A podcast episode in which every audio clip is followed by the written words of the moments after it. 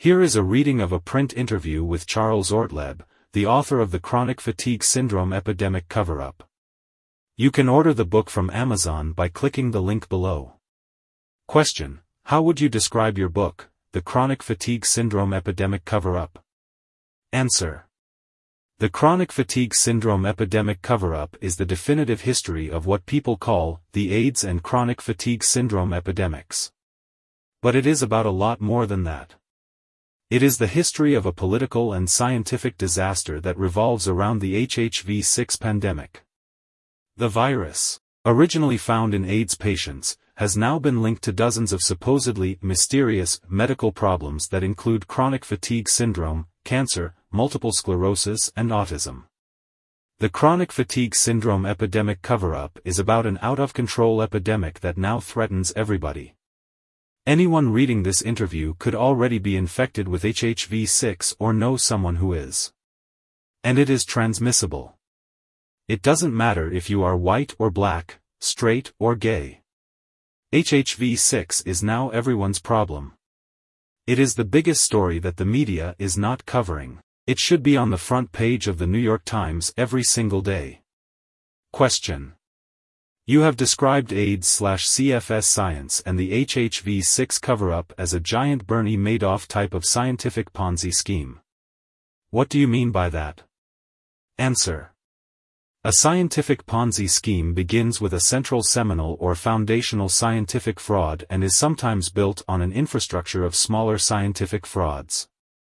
Like the fake dividends issued in a strictly financial Ponzi scheme, a scientific Ponzi scheme issues fake dividends in the form of ongoing fraud-based research often framed as breakthroughs and bogus extrapolations which make it look like everything is above board and that what, in reality, is scientific fraud, appears to the rest of the scientific community and the public as good faith progress. Everything always looks like it is working perfectly in a scientific Ponzi scheme, until the moment comes when someone look at the books and blows the whistle. Hopefully, that game-changing moment for the HIV fraud Ponzi scheme and HHV6 cover-up is coming soon. Question. Why is the chronic fatigue syndrome epidemic cover-up so controversial? Answer. A lot of powerful interests who are responsible for this mess are threatened by the real story of HHV6, chronic fatigue syndrome, autism and AIDS. If enough people read my book, there will be calls for a congressional investigation into everything we've been told about AIDS, chronic fatigue syndrome, HHV6, and autism. Just for starters, all kinds of class action lawsuits could be launched against the Centers for Disease Control and the National Institutes of Health. Question. Chronic fatigue syndrome is supposedly transmissible. One would expect there to be a massive chronic fatigue syndrome epidemic in the gay community. Where is it? Answer, it's called AIDS. That's the dirty little game the CDC is playing. That's why they can't tell the public the truth about AIDS, chronic fatigue syndrome, autoimmunity, or the dozens of illnesses that are the product of the cover-up involving HHV6. Question, did you know Robert Gallo, the scientist who stole credit for discovering HHV6? Answer. I spoke with him several times. We reported in my newspaper that he referred to gays as homos at a scientific conference. So he is not my biggest fan. The world still doesn't know the extent of Gallo's scientific fraud. It involves the cover-up of the HHV6 pandemic which now threatens everyone on the planet. Gallo is the Richard Nixon of science. Actually, he is worse. Question. Why don't chronic fatigue syndrome researchers see the relationship between chronic fatigue syndrome, HHV6, and AIDS? Answer. They either don't want to see the obvious or they are afraid to. Question. Why are they afraid? Answer.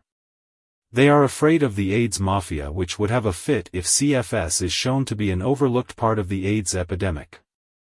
A great deal of power in public health science is held by Anthony Fauci and other people involved with AIDS. I call it the Fauci-Gallo crime syndicate. They have long arms. They want all scientists to think the way they think. They don't want their work on AIDS to have the rug pulled out from under it. Which is exactly what will happen when people realize that CFS is just another manifestation of AIDS. Question. Did you know Randy Shilts? Answer. Actually, I published an article on Harvey Milk in my magazine Christopher Street and that grew into his book on Milk, the mayor of Castro Street. Question. What did you think of the Shilts history of AIDS? Answer. Randy got many of the important facts right, but he was kind of taken for a ride by people at the CDC. He wasn't skeptical like a good reporter is supposed to be. He got a lot of the trees right but he totally failed to see the forest. He was a trusting local reporter who was easily browbeaten by authority.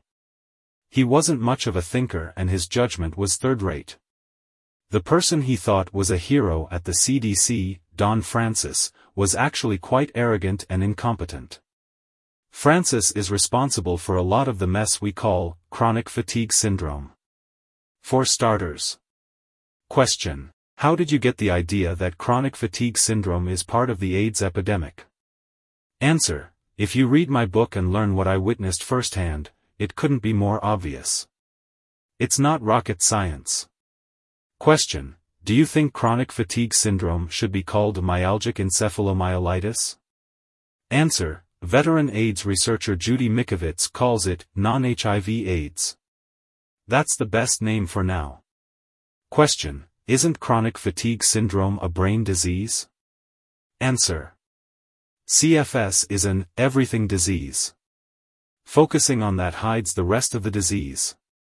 It is multisystemic, just like AIDS. We now know it affects every cell in the body. Calling it a brain disease is another way of distracting attention away from the connection to the AIDS epidemic and the virus they have in common, HHV6. Question. What do you think about the state of chronic fatigue syndrome research? Answer. Most of it is what I call denialist research. A number of scientists are creating the false image that there is no unified epidemic and chronic fatigue syndrome is not transmissible and contagious. That is utter nonsense. They're using things like the microbiome and genetics to create a smokescreen. Question. If I am infected with HHV6, could it be compromising my immune system? Answer. Absolutely. And that's just the beginning. It can also cause cancer and infect your brain. It also infects your circulatory system and can cause serious damage to your heart. HHV6 is like a quiet epidemic of the Andromeda strain that nobody wants to talk about.